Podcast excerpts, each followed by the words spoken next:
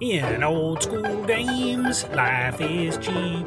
Don't be a dope, bring your pull, hole, and rope, and try not to go No. no, down in a heap.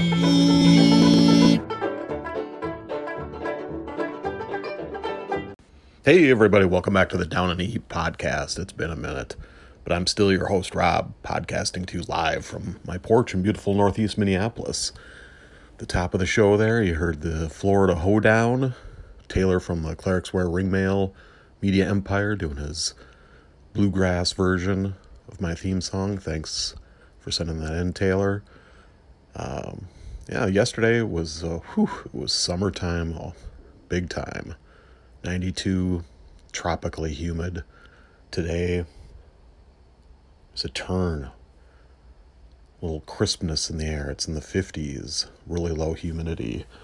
And I think uh, I think we've left the 90s and probably the 80s behind us here in Minneapolis for the rest of the year. Well, and until probably next May. so uh, this is turning into my favorite time of the year. I'm out here with my cats, Herm and Lily, hanging out. And I've got a bunch of calls that have uh, piled up here, pretty much all pertaining to crits, and they're all kind of coming in in a variety of ways now because the uh, message tab in Anchor has uh, has kind of left most people. If you've updated Anchor, you've lost that capability, so people are sending me messages through the Anchor uh, I don't know the their computer app or whatever it is. Doing well whatever doing it the hard way for, through anchor or sending me files uh, on discord sound files on discord. And there's still a few people like me that haven't updated their anchor anchor apps and uh, are still able to send messages the old way through the discover tab. But uh, we'll get to those. But before we do mention the the weather, the season's turning here. It's also, well, it's going to be the first day of fall tomorrow, and it's shortly going to be October. And we've talked about doing that uh, OSR October thing. And I'm still planning on doing that. My my hope, not not committing to this, but I'm I'm going to make my best effort to record a podcast daily and then have probably uh, the Saturday podcast or Sunday, however it works out in the in the schedule. One one day will be kind of like a call in bonanza or addressing any calls that that come in for that week uh, pertaining to the episodes of that week. Um, but I don't know. Whew, it's a, it's a tall order. Not sure if I'll be up to it, and I'm actually a little bit concerned about having enough topics to talk about. I'm not really intending to have shows that go more than a half hour and hopefully are more in the 15 minute range or something, being it's a daily.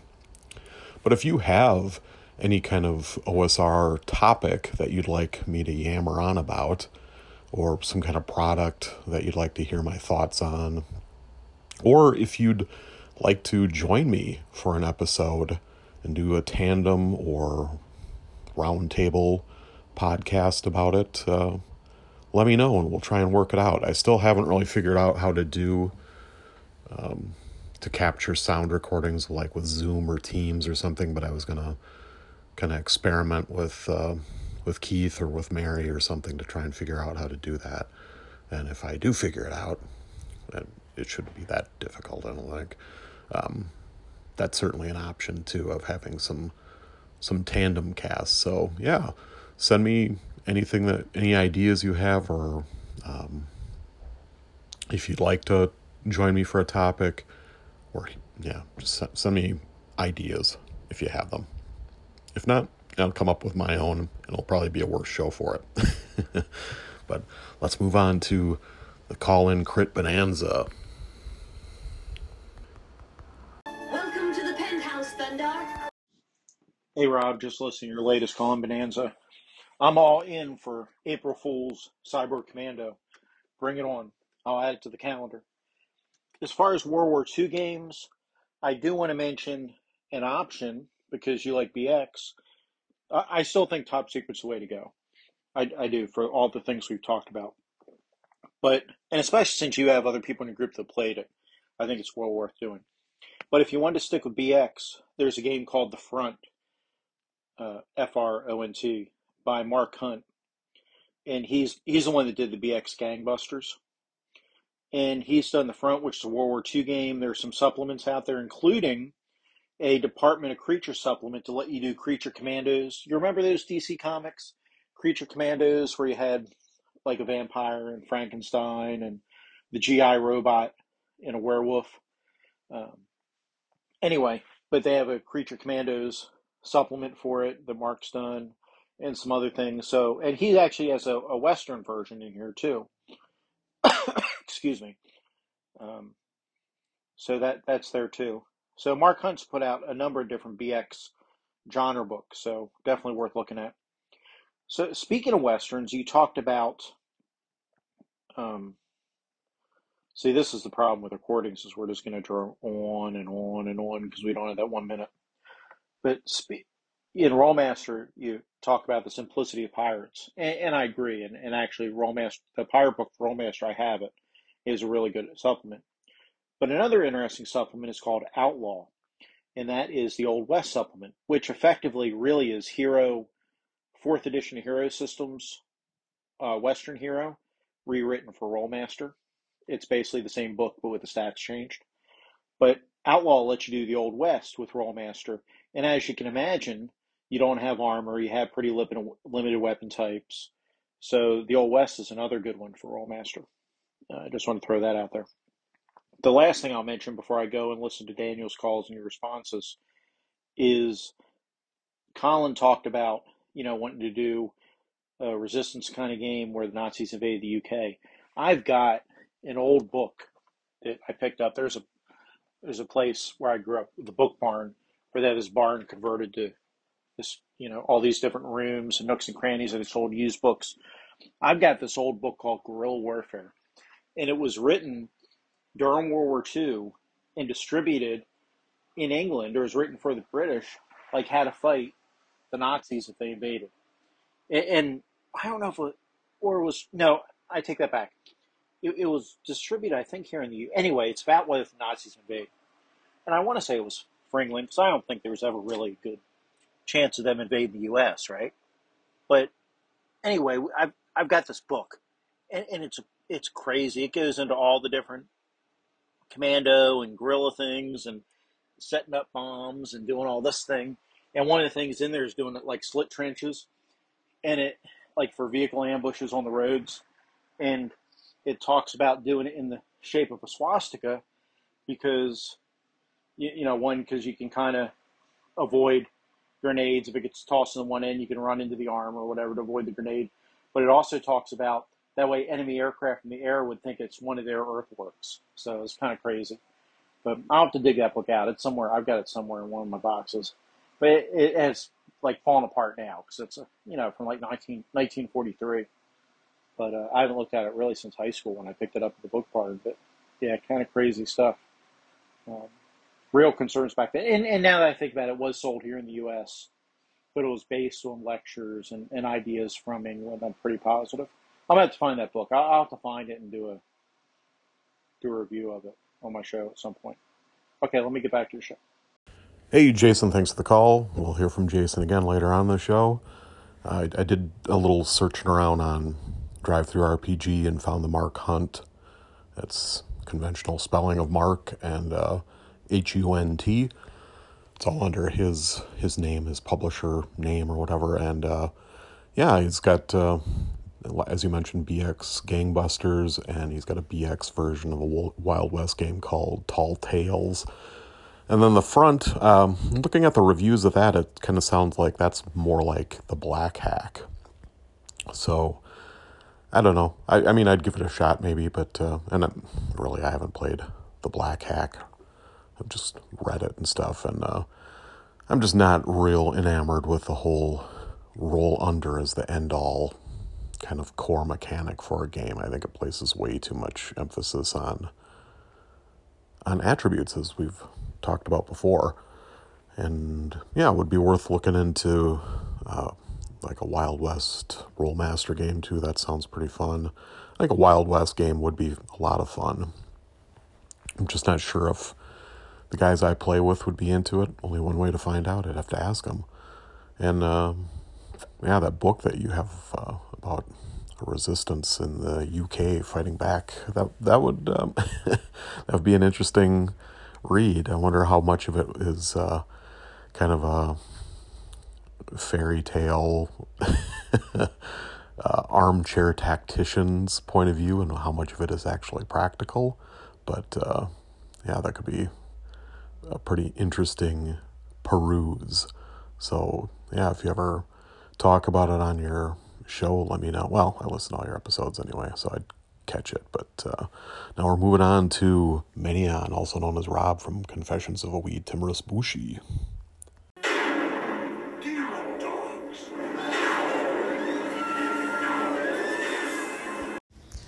Hey Rob, this is the other Rob, also known as Menion. I'm just calling in to see if this technology um, can be used by people as simple as myself.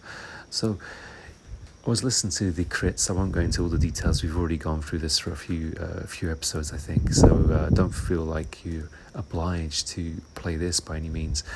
And I don't want to to naysay the sayers, if that's a say, if that's a saying, but I will. Um, I, I like BX and OD&D as is, and I think as soon as we start adding in the crits, there's a need for inflation. So if you inflate the damage, you're going to have to inflate the hit points. Um, if you're not, so there's two ways of doing this. Say everybody's able to do crits, whether they're a demigod or a nat, whether they're a PC or an NPC monster, you name it. Well, the average sword does 8 damage. If you're doing crits and doing 8 damage, that's a second level fighter with average hit points dead in one blow. Um, or even a, even an average blow on a sword will, will half kill a, a, fighter, probably kill a fighter anyway, right? But still, they've got that chance. They've got a bit of a chance to survive. You're doing maximum damage on a in five percent of the time. Uh, how many times do you roll attacks with monsters in a game? That that's a couple of players going down straight there just because of an arbitrary rule about crits because they're fun. Well, as um, Colin rightly points out, you don't have to apply these to the players. But again, you're inflating the game, so you're bringing in extra monsters to keep the, the, the, the fun going, right? So, whereas before it was enough to have three or four orcs, if you're pushing up the players' hit points and you're giving them special ways of attacking monsters, you're also having to increase the um, challenges against the players. Now, you don't have to, but if they're just wading through stuff, you're going to add a few extra creatures in here because you know you can they can handle it, right? And again, so you're getting this kind of inflation. So whether you're inflating the damage, as soon as you inflate the damage, you've got to inflate the hit points. As soon as you inflate the hit points, you're inflating. You have to inflate the damage. If you do one but not the other with regards to players, right? So if you give the players a certain kind of heroic um, aura of protection where they don't suffer crits, then suddenly, you know, you're, you're inflating the number of monsters or you're increasing the, the challenges. Now, that's all well and good, but I would say it's not really necessary in the first place that you can have a game without, you know, just increasing the hit points to a D10 instead of a D8 for a fighter, you know, or gradually pushing up from a um, through the hit dice. Um, breaking you know breaking the uh, the nine hit dice limit or something and just going up to 20 hit dice or something you know you don't need 300 damage damage output you don't need 200 hit points or 160 hit points to have an, a satisfying game of D&D um, if, if people like big numbers that's great but it's not necessary and I do feel it's, I'm not pointing obviously I'm not saying you're playing the game wrong. But I do feel that there is this urge to push things up, to increase the numbers, to increase the, the tension. But it's all to me, it's a little bit like carrots on sticks, and it, it's not really changing the fundamentals of the game um, uh, in a way that's satisfying. It's just, you know, because you want to see your table cheer when there's a 20 year old. Well, the, the is going to cheer when the enemy goes down, regardless if you roll a 20 or not. Um, so I, I, I just, I don't really see it. I don't really see it. I do understand it, and I think if it works for other people, fantastic. But I, I don't really need that for BX or original D and D. Um, I would go to another game for that, or um, yeah, yeah. That, that sounds kind of um, a little bit traditionalist, perhaps, or or um, old-fashioned. But you know, th- th- I've got other versions of D and D that I can try out if I want to do the, the Pathfinder type thing. Uh, so that's all well and good. But with BX, yeah, just keep it simple. That's that's at least uh, how I like to use the game. Anyway, uh, your D and D will vary. So anyway, hopefully this plays, and uh, I look forward to hearing uh, from everybody soon. All right, bye bye. Hey, thanks for the call, Menion. Rob, I appreciate it. Always good to hear from you, and it sounded fine. The the way you were, the method used to send a message.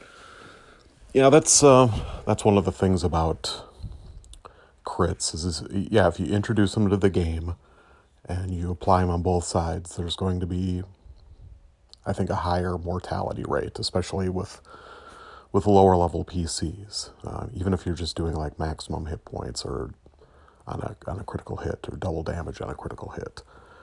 Um, so you either do as like Colin suggested, maybe just only have it apply to uh, the player characters, so only player characters can score critical hits. Or, as you say, you'd have to if you want to prevent as many uh, one-shotting or uh, you know decrease the mortality rate that you've increased by introducing critical hits, then you have to, yeah, uh, start ballooning up hit points. And um, it does start becoming kind of a, an arms race almost with, uh, with game systems that want to make the characters more heroic, and then sometimes the, they get the balance gets tipped a little bit, so they're veering far too much into the superhero category even as a low level character. So then they boost up the monsters, and you get this teeter tottering, and then you're, you know, then you're at what five E is, where it's kind of, yeah, this um, this kind of bloated arms race. And I even feel that way as I've I've talked about a little bit about leveling up too, is. I don't really think the the game effect changes that much if you are trying to balance things out by having tougher opponents and and more difficult challenges for higher level characters. You're just kind of creating the same dynamic. Um, so I think you either just keep having the same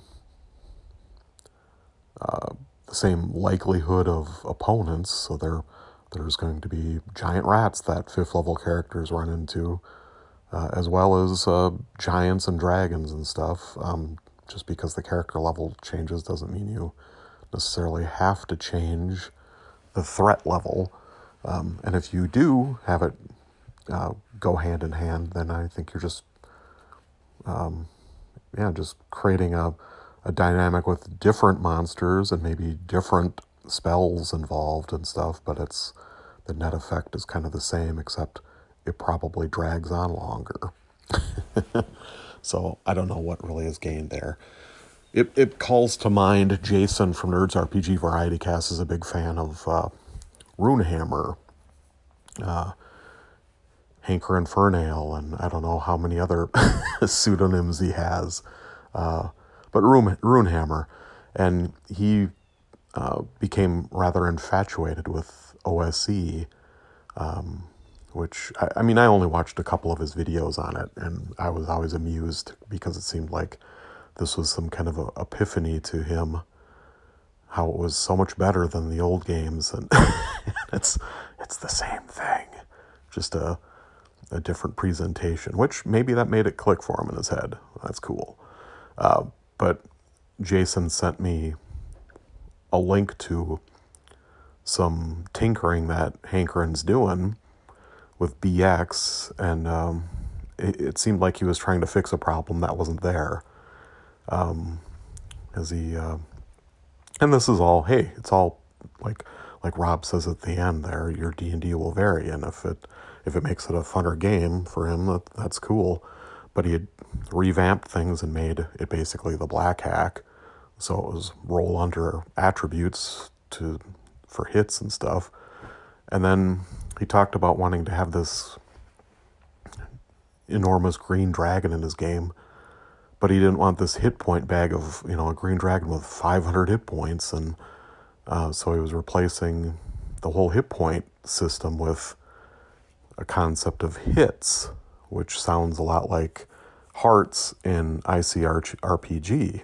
So I was thinking, I was kind of scratching my head thinking, well, why doesn't he just play ICR ICRPG instead of trying to transform BX into it? Because there's no 500 hit point dragons in BX. If you just play it, play it as is, uh, it's going to work fine.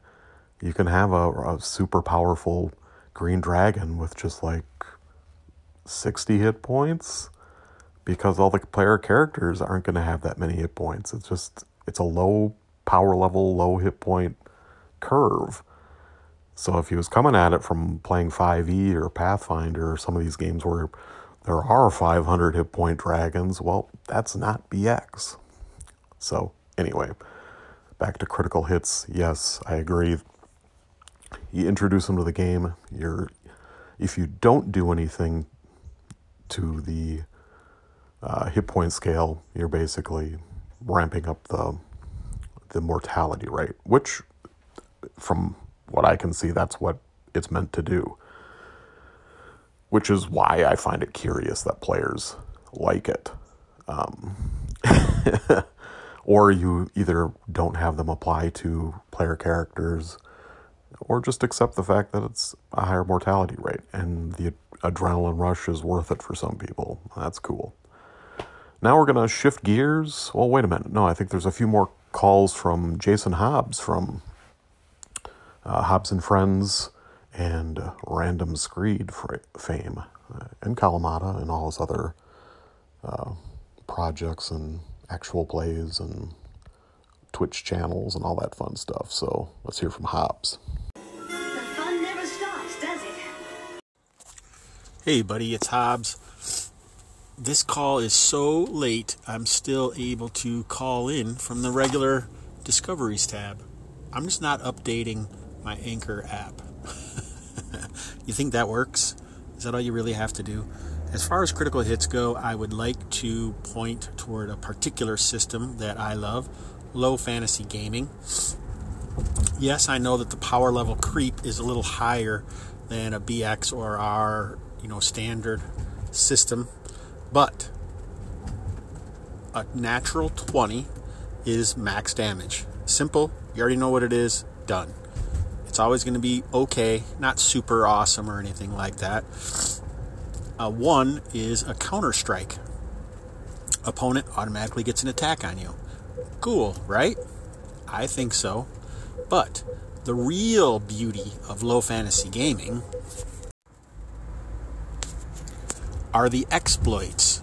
So, the Mighty Deeds of Dungeon Crawl Classics, a system which you mentioned in your crit uh, podcast episode,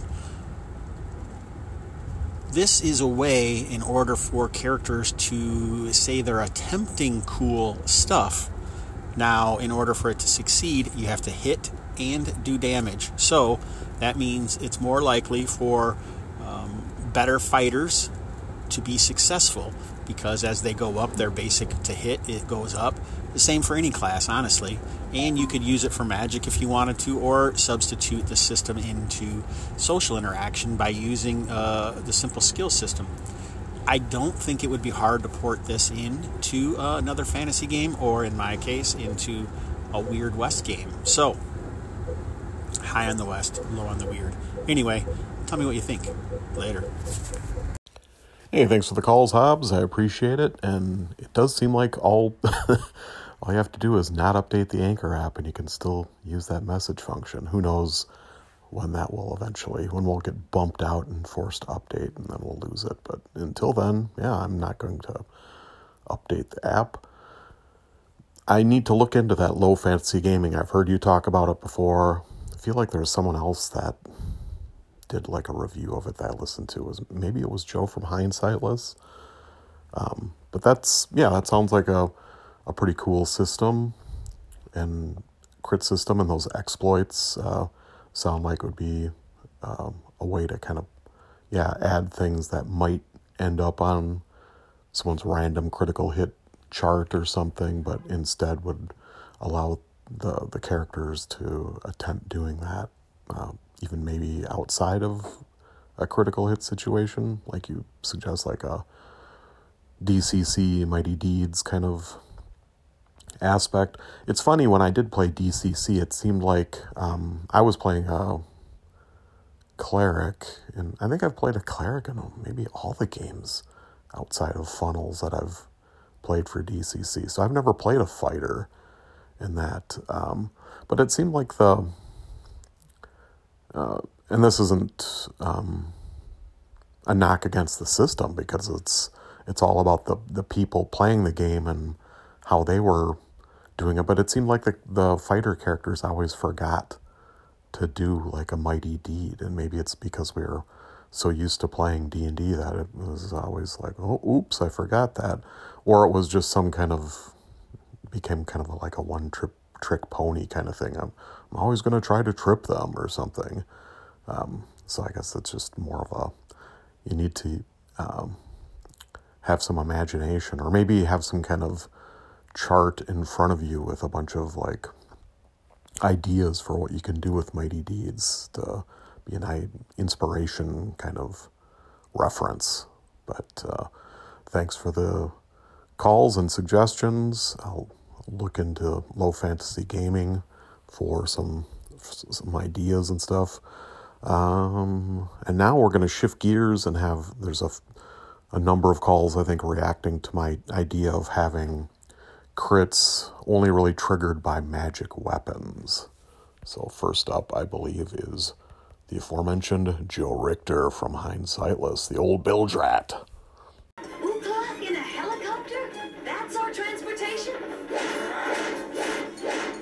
Yo, Rob, I'm just calling to let you know that I really, really liked your idea for making the magic weapons be responsible for getting crits.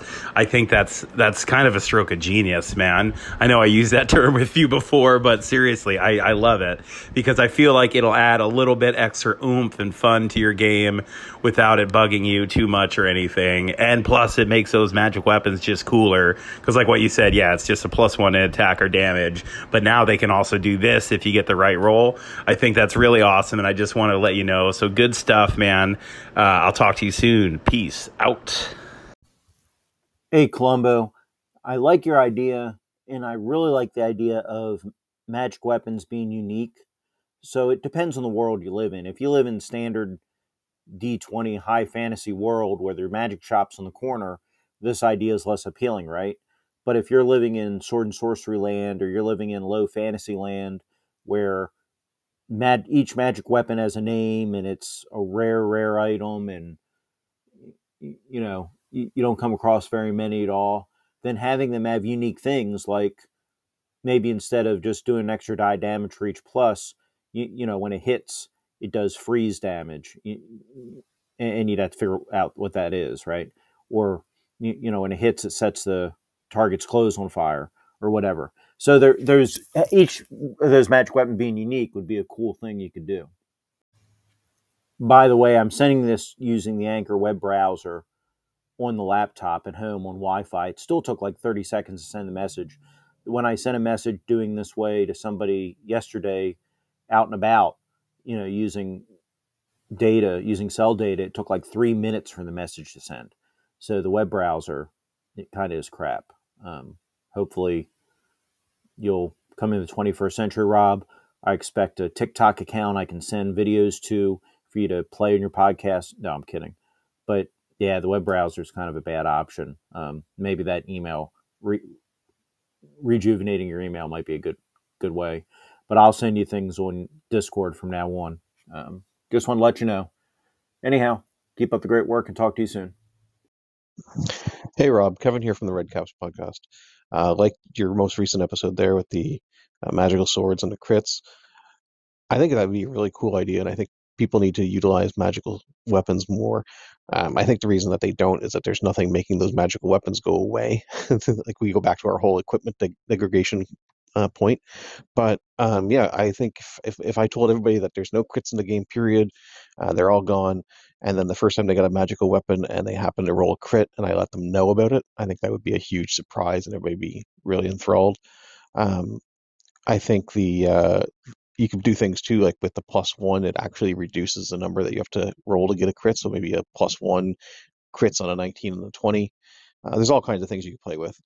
My favorite, most recent discovery for a magic weapon somebody put up was when it gets pulled from its from its scabbard and it goes through the air. It makes an amazing whoosh noise and forces a morale check. And there we heard not only from Joe from Hindsightless, but from Jason from Nerds RPG Variety Cast and Kevin from the Red Caps podcast. Thanks for the calls, guys. Glad you liked the idea I had for incorporating or making crits, tying them to uh, to magical weapons. I think it does just make or would I haven't done it yet. Just make magic weapons feel more magical because they are kind of an exception to the rule or break the rules or open up unlock some other set of circumstances so they be, they feel far less mundane that way and I, i'm all for making magic weapons or at least a percentage of magic weapons feel like there's something more special than just plus one to hit or um, well i mean they're already ra- rather special in that there are there are creatures that can only be hit by them. Uh, so, but if you don't use many of those creatures in your games, then then they do start becoming almost not really an afterthought, but they just kind of feel like, uh, oh yeah, I get plus one to damage with this with this spear. Um, so, yeah, and the idea of incorporating other game mechanics into a magical weapon's abilities, like like you suggested, uh, Kevin, with the the morale check from the sword that goes whoosh. that's that's cool too. Uh, there are some charts in uh, the uh, Mitterzines that uh, Glenn Seals come up with for making, giving various magic items uh, a twist. And I know there's all kinds of charts like that around uh, on the web and probably in supplements and whatnot. And I think those are really cool. And uh, yeah, use them in my games along with my own creations, of course. But playing by the book's fine, but throwing some curveballs makes the game more interesting. Now, Rich Frazier from Cockatrice Nuggets is called in with some thoughts about Rolemaster and, well, just charts in games in general. Take it away, Rich. Can it help fight the sorcerers? Hey, Rob, this is Rich. So yeah, um, Rolemaster always kind of seemed. It was always called called Chartmaster when someone else talked about it. So I never really got into it. Just the idea of charts. I mean, when we started using Thaco at the end of first edition and second edition, it was mind blowing because we didn't have that chart to look up. We didn't have to use a matrix every single time we um, tried to hit something. So I, I don't. Um, I've never liked the charts. I've never gotten into it, and in fact, it's one of those things that keeps me away from Troika. Um, interestingly enough, I was thinking about picking up Fantasy Trip recently, and I think Troika is based on Fantasy Trip. So, ah, charts. I, I just don't like the idea of it. I like roll the dice, look at a number, use that number. Hey, Rich, thanks for the call. I appreciate it. And yeah, charts in games I think can can work, but if there are a lot of charts in games, in my experience, they do slow the the game down considerably. So all the spell charts and crit and fumble charts in DCC, I've found slows the game down to uh, a crawl But uh, when we played, I mean, there was only one, maybe two books floating around the table. If you printed out the spell charts for each of the caster characters um, and had crit and fumble charts handy and stuff, I'm sure it would be better. Or maybe if you used like Purple Sorcerer or something, I don't know. I'm sure with extended play and player aids, you can pick it up, pick up the pace. I mean, uh, and Rolemaster definitely falls into that category of potentially slowing the game to a crawl, especially as those charts are in a microscopic font. And now that I'm older, I think it would be much more difficult for me to squint and read those things. Um, uh, the Troika game, as far as I know, I'm almost certain of this, is based on Advanced Fighting Fantasy. So I don't think there are nearly any charts. So I think you can check that out and potentially enjoy it. I do some digging, but I think that's true that it's that it's uh, like the Advanced Fighting Fantasy system. But uh, thanks for the call. And uh, now that old scallywag Jason Captain Connerly is back on the line. Our matey, thank ye again for coming on my Pirate Contest Award show that released on International Talk Like a Pirate Day. Also, on International Talk Like a Pirate Day, they released the beta PDF of Pirate Borg based on Mörk Borg for backers. And I did back Pirate Borg. And I think the critical system in there is interesting. I think the whole game's interesting, depending how much it is when they release it, because of the very crit, uh, random tables. I think it's worth buying for pretty much anybody. Uh, I you'll hear my review of that on Thursday as I leave this. But I want to mention that the crit system in there is really interesting. So in the crit system, if you roll natural 20, you do double damage and you degrade their armor by level. Now in Pirate Borg, armor reduces the amount of damage done. But I think this would work in a standard OSR armor system, AC system where armor makes you harder to hit. So, what I'm recommending as an option for you, because you're looking for different critical systems, is on a natural 20, the player has two options. They can either do max damage plus roll the weapon's damage, or they can degrade the armor class of the target. So, it, say the enemy's wearing plate mail, and they hit it and they choose to degrade it, now that plate mail would act like chainmail. Now you would still get all the encumbrance and the negatives of chainmail, I mean plate mail, but it would only defend as chainmail. And, and I really like that option. And you could use that with creatures with natural AC too, because you've you, you know done them, you've injured their legs, so now they're not moving as fast, or you've knocked a scale off their belly, so now they have a weak point, right? So I think it would work in a standard OSR system as well. So I submit that to you as an option for critical hits. As Jason alludes to or specifies there, yeah, I joined him on Monday uh, for International Talk Like a Pirate Day, and we uh, recorded a podcast together for his pirate contest. So if you want to hear about a bunch of pirate properties and and pirate talk, go check out his Nerds RPG Variety Cast. It was show number one or number 400. That's crazy. Congrats, Jason, on reaching 400. That's, I think Colin Green over at Spike Pit is uh, 400 episodes too. Um, that's, I'm, I don't know, I'm sitting in like the mid 200s, I think. Um, so they are definitely more prolific than I am. And uh, it's definitely a feat, an achievement that sounds that pirate Borg thing sounds like an interesting idea of degrading armor class and stuff, degrading armor. Um, and what you propose there for an OSR style game, I think could work. It, I don't know how many people would choose that as an option rather than getting extra damage.